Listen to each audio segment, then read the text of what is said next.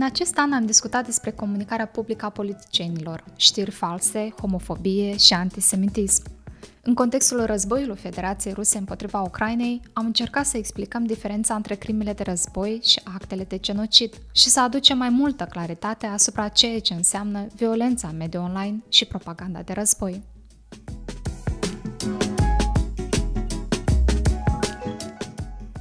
Ultimul episod al podcastului din acest an ne-am propus să discutăm despre lupta pentru drepturile omului din Iran, țara în care femeile, persoanele LGBTQI și minoritățile etnice și religioase se confruntă cu o discriminare și violență înrădăcinată.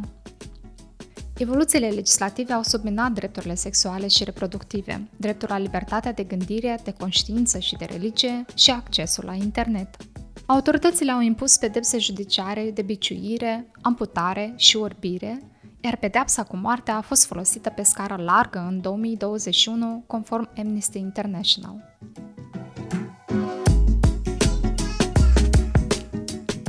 În luna septembrie acestui an, președintele Iranului, Ebrahim Raisi, a dispus limitarea drepturilor femeilor și a cerut aplicarea mai strictă a codului vestimentar obligatoriu al țării, care impune tuturor femeilor să aibă capul acoperit cu hijab încă de la Revoluția Islamică din 1979.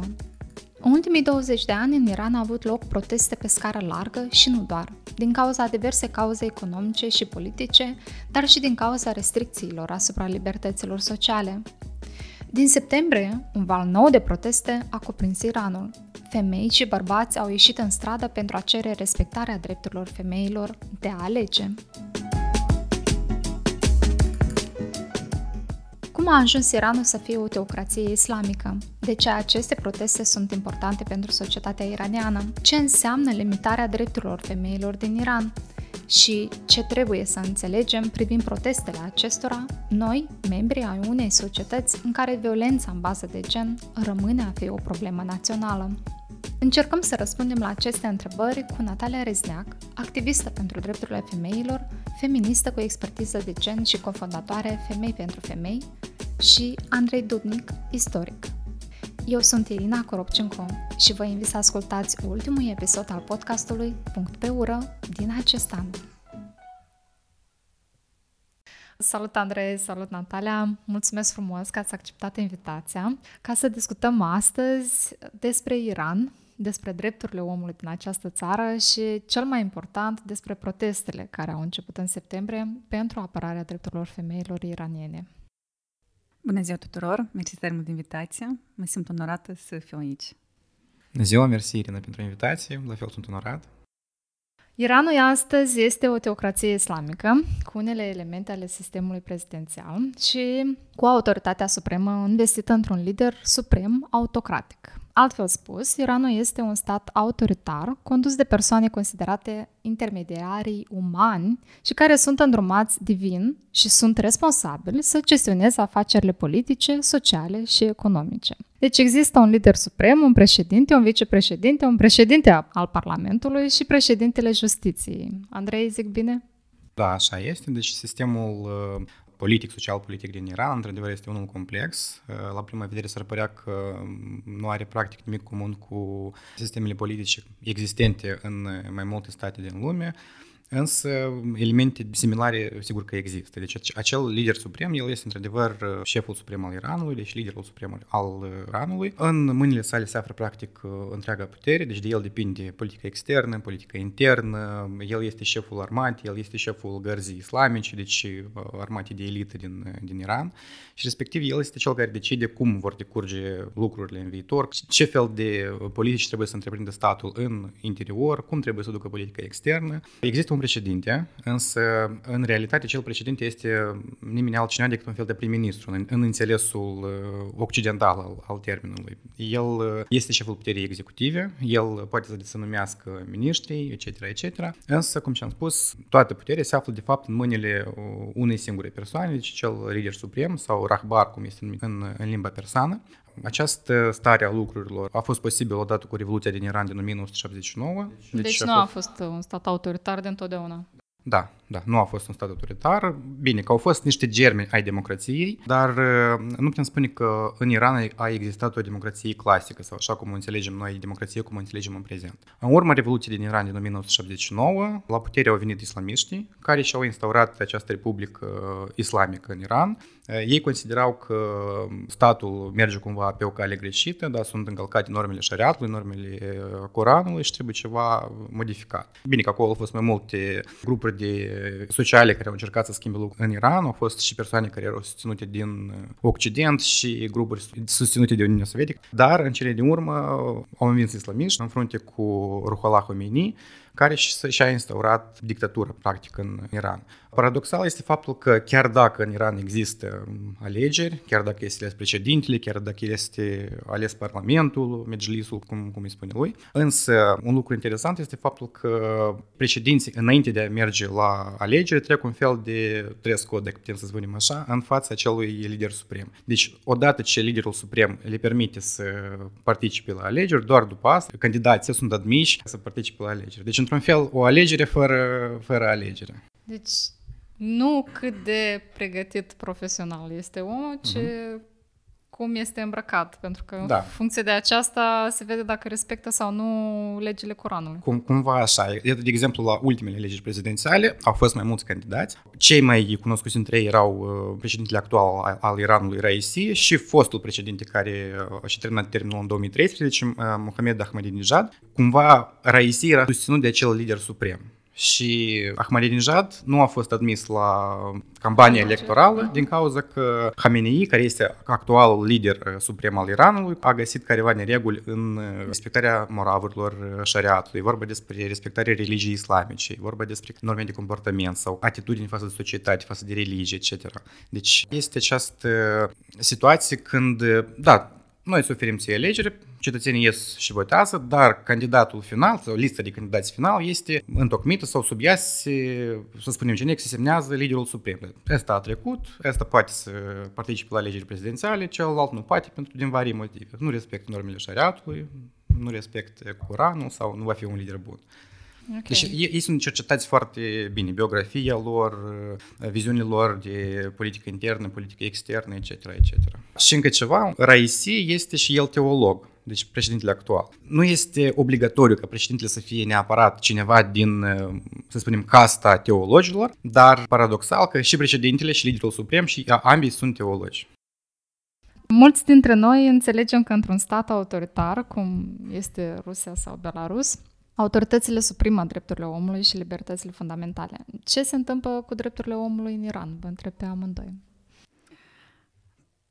Drepturile omului sunt grav încălcate. Mai exact, dacă vorbim despre femei, pentru că am să aduc aici un pic lintela asta de egalitate de gen, lintela asta feministă, în statele autocrate, în statele în care vorbim despre dictatură, specialistul spunea că în, în ziua de astăzi pe glob sunt 8 miliarde de oameni, da? între care 4,5 trăiesc în acest sistem de dictatură, de tehnocrat, autocrat și tot așa. Vă dați seama, deci jumătate, mai mult de jumătate de glob trăiesc într-un sistem care e suprimat. Dacă vorbim despre Iran, exact cum spunea și colegul nostru Andrei, acolo patriarhatul, da, să spun așa, este mult mai um, grav pentru femei, mult mai pervers, dacă pot spune așa, am să folosesc cuvântul ăsta, fiindcă când femeile sunt omorâte în stradă, da, asta e vorba de o perversitate. În statele astea, în deoseb statele astea islamice, da, istoricul este un pic mai, um, să spun așa, mai grav, fiindcă aici vorbim despre anumite norme religioase și orice mișcare care încearcă să se încheie mișcarea asta femeilor este văzută ca amenințare la aceste norme tradiționale. Și deci um, în Iran femeile au încercat să creeze o mișcare a femeilor, fiind foarte suprimate, adică fiind foarte limitate, începând cu anii 1910, da? Deci vorbim de 100 de ani în care femeile încearcă să crească o mișcare. În anii ce ba chiar și s-a publicat un jurnal de femei pentru femei, da? Când a fost omorâtă tânăra din Iran în proteste, se circula foarte mult o poză că, uitați, în 1970 și ceva, femeile erau foarte libere în Iran, dar n-aveau hijaburi, nu erau atât de um, limitate în drepturi. Dar, din păcate, regimul de acum, tendința asta spre încălcarea drepturilor omului, în deosebire femeilor care ele sunt primele, cumva, care sunt cele mai afectate.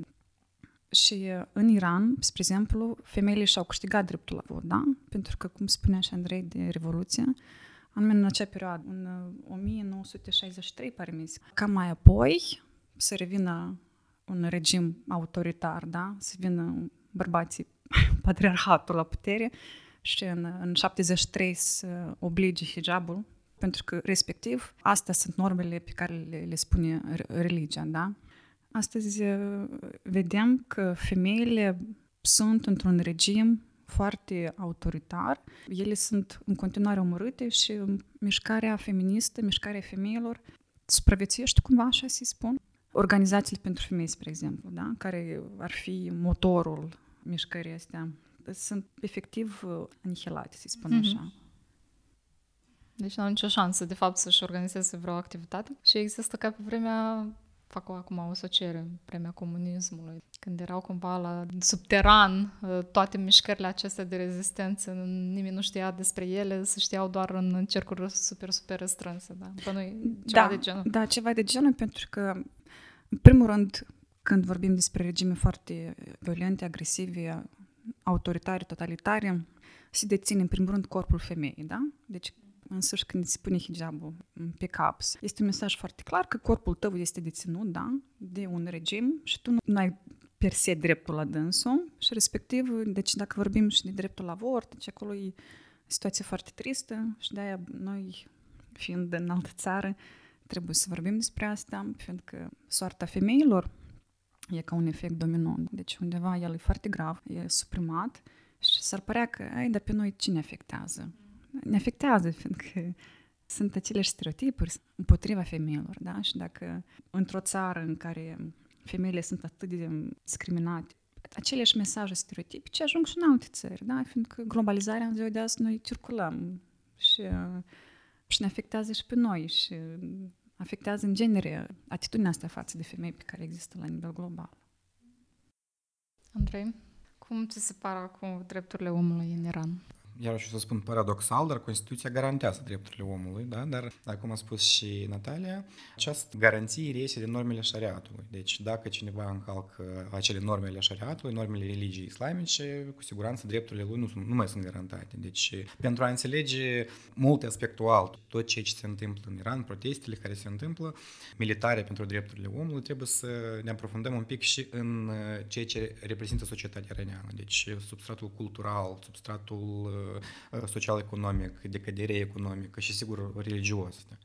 Când zicem normele șariatului, aceasta înseamnă că Constituția și celelalte legi din Iran sunt construite în baza Coranului sau a regulilor din Coran? Absolut. Parlamentul iranian, Medjlisul, este cel care adoptă legi, însă nicio lege nu va fi, nu va ieși în afara Parlamentului, nu va fi adoptată până nu va trece prin mâinile ayatolilor, teologilor iranii. Deci ei trebuie sunt cei care să spună verdictul. E lege bună, gata.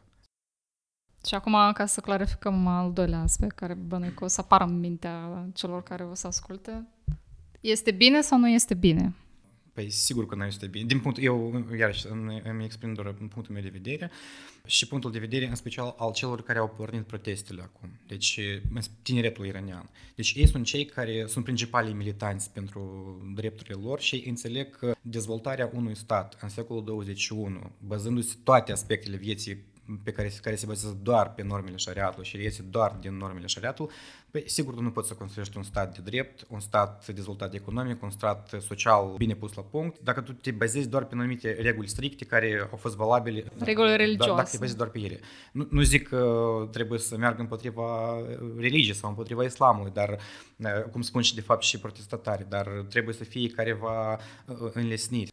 Adică ceea ce trebuie să înțeleagă cei care ne ascultă este că în statele europene, în statele democratice, în general, există o separație a puterilor în stat. Și, de fapt, legile trebuie să fie bazate pe drepturile omului și nu religia trebuie sau dogmele religioase trebuie să stea la baza uh, drepturilor omului. Vrem să adaug că um, religia înseamnă tradiții, da?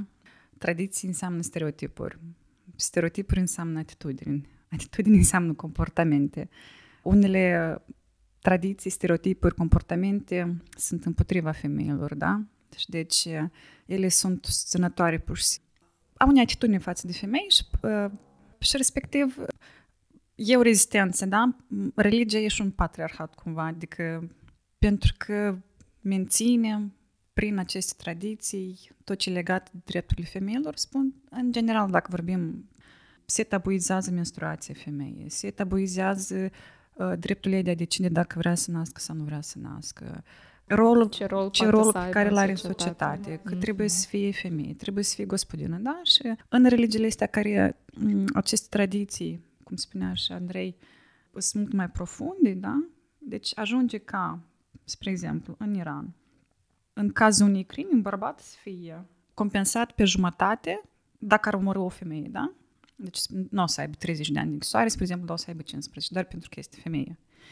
O femeie, de împotrivă, o să fie judecată mult mai aspru, da? Deci vorbim de, de, de diferențe sau de atitudini care sunt foarte grave, care își are uh, rădăcină acolo în uh, tradițiile astea religioase de care vorbeam mai sus noi toți. Așa cum, uh, dacă mi-am eu bine, într-o carte a Elif Shafrak, vorbea despre faptul că la un moment dat, ceva zeci de ani în Turcia, dacă un bărbat omora o prestatoare de servicii sexuale, el uh, nu era pedepsit foarte dur, tocmai pentru că ele erau considerate un fel de mizerie a societății.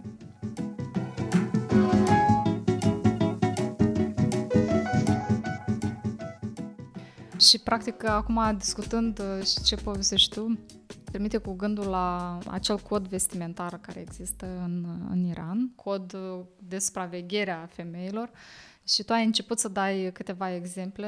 Întrebarea mea e ce alte măsuri sunt luate pentru a limita, de fapt, drepturile femeilor în Iran? Spre exemplu, femeile musulmane nu se pot căsători cu bărbați nemusulmani, pe când divers este posibil. Orice bărbat musulman se poate căsători, bine mersi, cu o catolică, cu fine, orice religie, n-are, nu contează. Femeile care, spre exemplu, nu poartă hijabul, da? cum a fost, sau nu-l poartă corect, corect fiind să nu se vadă niciun fir de păr, ele risc să fie închise până la 10 luni de zile sau să fie obligate să plătească comenzi, ca astfel ele să se învețe minte. Nu au voie să părăsească țara fără acordul soților, tatălui sau uite ce era. Deci încă e deținută libertatea ei de circulație elementară de către partener, soț, tată. Adică vă dați seama, nu știu, să fac eu un exercițiu de imaginație, vreau să mă duc în, un statul vecin. I don't know pentru ce și îmi trebuie hârtiuță de, de la soțul meu că procură că el mi-mi dea voie să, mm-hmm. să circul când asta... Vedeți, și noi râdem că pare foarte amuzant, dar asta e... E o realitate pentru cineva, da. Nu au voie să privească meciuri de fotbal. Asta e foarte curios, pentru că cu vreo doi ani urmă, câteva femei iranine s-au măscat în bărbați ca doar să ducă pe stadion, pentru că fotbalul e o cultură în Iran. Deci, și ele sunt fanilor, le place fotbalul. Și au fost, au fost prins și au fost pedepsite foarte dur. Deci a îndrăznit să facă asta, da? Deci este o îndrăzneală foarte mare din partea acestor femei. O femeie nu poate să danseze în public, vă dați seama? De aia, după protestele astea, din, care au început în această toamnă, în septembrie, după moartea tinerii care a fost arestată, bătută, pentru că nu purta hijabul corect, au început un flash mob incredibil între femei și au început să danseze. Ele și aruncau hijaburile, ele au început să le ardă, ele au început să danseze în stradă, să se filmeze. Evident cu un preț foarte mare, dar cu siguranță ele au fost duse la secție, au fost uh, învățate. Citeam că ăsta e prețul pe care noi îl dăm și noi îl plătim prețul ăsta, adică îl plătim așa, altfel nu putem să luptăm cu asta. Plătim cu moartea, plătim cu amenziile, plătim cu vânătăile pe care le avem din statul autoritar pe care, în care ele trăiesc. Pentru a se căsători, la fel, femeile au nevoie de consimțământul, sună foarte... Noi folosim cuvântul ăsta în, în propriul lui sens, da, consimțământ de aici. Are nevoie de consimțământul tatălui sau a fratelui, adică acea approve, da? Asta e bun, hai. Nu, nu, asta nu e bun, nu se poate. Deci, până și când îți creezi o relație personală, o viață personală, ești foarte limitat în, în alegeri. În alegeri. În schimb, datorită o mișcării feministe care era la început, da, când vorbeam în, în 63, când femeile au dobândit dreptul la vot, ele atunci au cerut și dreptul de a ocupa funcții publice. Nu neapărat că le sunt lăsate în ziua de astăzi. Noi vorbim că aici Deci bărbații, da? Care vorbim de un sistem care e atât de concentrat pe persoană, că și bărbații sunt foarte... Dar femeile nu când sunt lăsate mult mai greu. Și vă imaginați o femeie care ajunge să fie, să ocupe o funcție publică. Deci în spate stă un efort uh, foarte mare din, din partea comunității în care sunt din partea ei. Un plus, ele sunt uh, lăsate să conducă cumva, este ceva mai recent. Părerea mea, e mai mult un avantaj pentru bărbați. Adică, pentru ce îi conducă dacă... Adică, da, să se dăm permis femeii să ducă să facă cumpărături sau să, să fie șofera mea, de ce nu? Și multe altele, da? Deci sunt doar câteva enumerate pe care noi le cunoaștem. Dacă aș fi trăit în, în acea regiune, cu siguranță, aș fi mult mai detaliată în observații, în mici detalii ale vieții, da? Acum vreau să mă întorc un pic la Andrei, pentru că întrebarea mea este cum a fost posibil ca societatea iraniană, înainte de acel moment al Revoluției, da? În care totuși femeile aveau niște drepturi, obținuse dreptul de vot, cum e posibil ca societatea iraniană să nu fi reacționat suficient încât să se protejeze față de instaurarea unui astfel de regim? Dacă vorbim despre, anume despre Revoluția din 1979 și de ce societatea n-a reacționat corespunzător, răspunsul este simplu, cum a spus și Natalia, patriarhatul. Deci Revoluția a fost făcută de bărbați, bărbați islamiști, îndrumați de teologi, care erau înrăiți pe ceea ce se întâmpla în Iran până la 1979, pe decăderea economică, pe dependența Iranului față de Occident, pe prietenia dintre Iran și Statele Unite, dar pare paradoxal, dar încă 40 de ani urmă erau prieteni Statele Unite și, și Iranul pe decăderea moravurilor din cauza occidentalizării țării și respectiv cei care au inițiat Revoluția, dar teologii care spuneau că nu mergem pe calea cea dreaptă, trebuie să schimbăm ceva în societate, ei au fost cei care au spus că iată, trebuie să instaurăm Republica Islamică, trebuie să mergem strict după normele șariatului și atunci lucrurile vor merge bine. În schimb, am primit uh, timp de 40 de ani un set uh, imens de sancțiuni și lucrurile cam nu, nu, nu au mers chiar atât de bine. Iată de, de ce, în opinia mea, nu a fost posibil o reacție a societății la Revoluția din 79, pentru că cum să reacționezi? Nici până la Revoluție lucrurile nu, nu stăteau bine. Ok, femeile aveau mai multe drepturi, erau mai libere în alegeri, etc., etc., însă, din punct de vedere al dezvoltării socioeconomice, care este la baza evoluției oricărei țări, era nu, nu o ducea chiar bine. Și respectiv, chiar și erau și multe femei care susțineau ideile Revoluției din, din 79 și îl susțineau pe Ruhollah Khomeini, din motiv că societatea era nemulțumită de politica care, care a avut loc până atunci. Deci Iranul ca un stat semicolonial și dependent încă de Occident, în special de Statele Unite, Marea Britanie, cumva trebuia să regândească, să-și regândească atât politica internă cât și politica externă.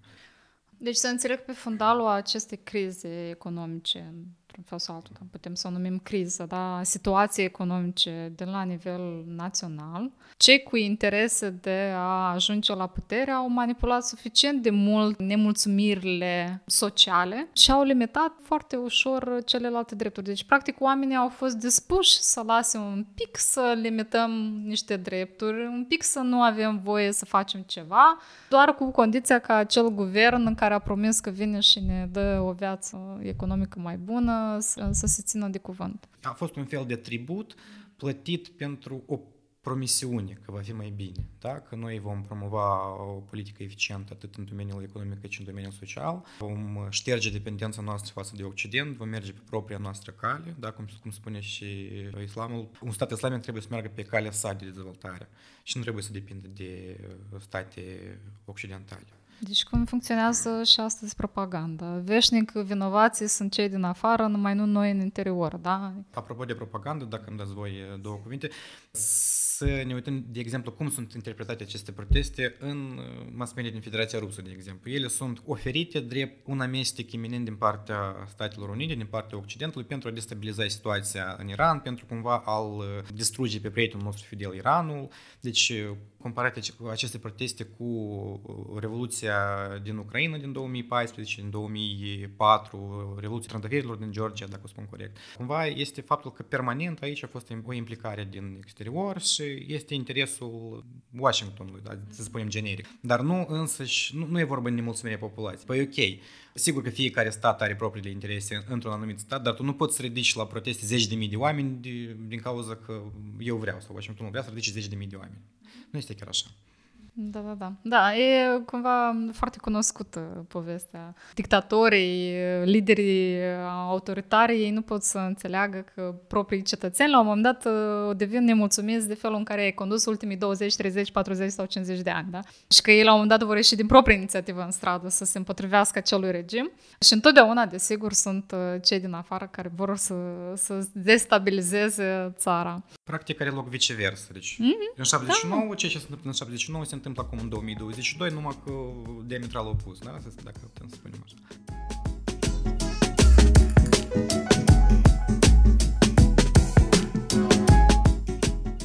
Natalia, tu dădeai acele exemple și ziceai că dacă ai fi în uh, regiune, ai ști mult mai multe sau detalii, de fapt, lucruri care le-ai fi putut împărtăși acum. Și mă întrebam, uh, sigur, foarte multe le aflăm din presa internațională, pentru că sunt jurnaliști curajoși, femei curajoase din Iran, care reușesc prin intermediul rețelelor sociale să spună ce se întâmplă acolo. Și tocmai de aceea uh, voiam să te întreb, uite, în urma acestor proteste. De fapt, ele continuă și acum. Pentru că în septembrie, atunci când tânăra Mașei Amini, femeia de 22 de ani care a fost arestată pentru că purta, așa cum spuneai, hijabul incorrect în public, femei și bărbați iranieni au ieșit în stradă. Și tocmai pentru că noi aflăm despre ce se întâmplă la mii de kilometri distanță din presă și din rețelele sociale, voiam să vă întreb ce trebuie să înțeleagă cei care ne ascultă despre aceste proteste? Ce trebuie să înțeleagă, ce trebuie să știe despre aceste proteste? Trebuie să înțeleagă, să știe și să acționeze, cel puțin prin discuții, da? Despre subiectul ăsta că în, în țările precum Iran, Palestina, Iordania, unde drepturile femeilor sunt foarte limitate, sunt asuprite, situația lor este foarte gravă, este foarte tristă și prin simplu fapt că discutăm, că aderăm, spre exemplu, la anumite discuții sau încercăm să despicăm subiectul ăsta, de ce nu este bine, cum afectează asta, cum ne afectează pe noi, pentru că și pe noi ne afectează. Cel puțin eu mă simt afectat. Eu um, cred în sororitate și atunci când alte femei sunt mai nefericite sau trăiesc într-o țară care uh, le omoară, de fapt, Mă afectează asta. Eu știu că asta se întâmplă și, de exemplu, și la noi în țară, când vorbim despre violența în familie, da? Multe femei sunt omorâte de partenerii lor. E o problemă nu doar la nivel local, da? vorbim despre o atitudine împotriva femeilor, care este foarte bine global alineată și protestele sunt, mișcările sunt piesa de rezistență în, când vorbim despre drepturile omului și dacă n-ar fi ele, dacă la nivel comunitar, dacă nu s-ar crea această rezistență. Mișcarea feministă exact așa s-a format, da? prin sufragetele care au început să se dea de știri că noi suntem împotriva acestei atitudini. Noi vrem drept, noi avem drept la vot, noi vrem dreptul la muncă, da? noi avem dreptul la concediu maternitate. Anume aceste mișcări, anume aceste rezistențe, lucrurile se schimbă. Este de admirat ceea ce se întâmplă. Bun, nu este admirat în sensul că să admirăm proteste sau să admirăm uh, omuciderea sau sângele care se varsă, este de admirat acțiunea pe care o are poporul iranian, știind cât de închisă este societatea în care, în care ei trăiesc. Deci lor nu le este frică să iasă și să spună că drepturile lor sunt încălcate, pentru că moartea acelei tineri este cumva pretextul sau cauza zero de la care au început aceste proteste. Dar asta nu înseamnă că o asemenea cauză zero nu poate să se întâmple într-o altă societate, pe cât de democratică și pe cât de liberal nu ar fi ea. Vorbim de, atât de Europa, de Moldova, de orice altă societate. Și dacă credem că asemenea acțiuni nu pot să ne afecteze pe noi sau să se întâmplă undeva departe, ce treabă am eu. Ba nu e așa, pentru că odată ce cuiva sunt încălcate drepturile, sunt încălcate drepturile unei persoane, înseamnă că și drepturile mele vor fi cândva încălcate sau posibil să fie încălcate sau riscă de a fi încălcate în viitor. De asta o asemenea cauză sau un asemenea pretext, dar sub, sub altă formă, evident, pentru că trăim într-o, într-o altă societate, cu alte moravuri, cu alte norme și tradiții, nu este exclus să apară în altă parte. Și atunci, deci, societatea trebuie să acționeze anume în asemenea mod, anume să spună că nu, până aici a fost. Deci tu îmi impui anumite legi, îmi impui anumite norme de comportament, dar trebuie să fie o limită. Deci nu omorâm oameni pentru că nu au purtat corect hijabul sau, sau o altă, un alt pretext sub o altă formă. Deci este laudabil ceea ce fac iranieni, în special tinerii, pentru că ei sunt acum forța motrice a protestelor. Ei sunt cei care spun că ajunge, drepturile noastre sunt, sunt o prioritate. Deci noi, noi trebuie să ne apărăm drepturile sub orice formă. Dar ce am vrut să adaug este faptul că, la moment, din câte cunosc eu cel puțin, încă nu se vede un lider clar al acestor proteste. Nu, există, nu, nu, nu este clar care va fi finalitatea lor. Dar sigur că oamenii trebuie să lupte, oamenii trebuie să-și promoveze drepturile, oamenii trebuie să spună că nu până aici. Mulțumesc frumos pentru această discuție. Mersi vouă, mulțumesc din suflet. Mulțumesc și eu, mersi mult.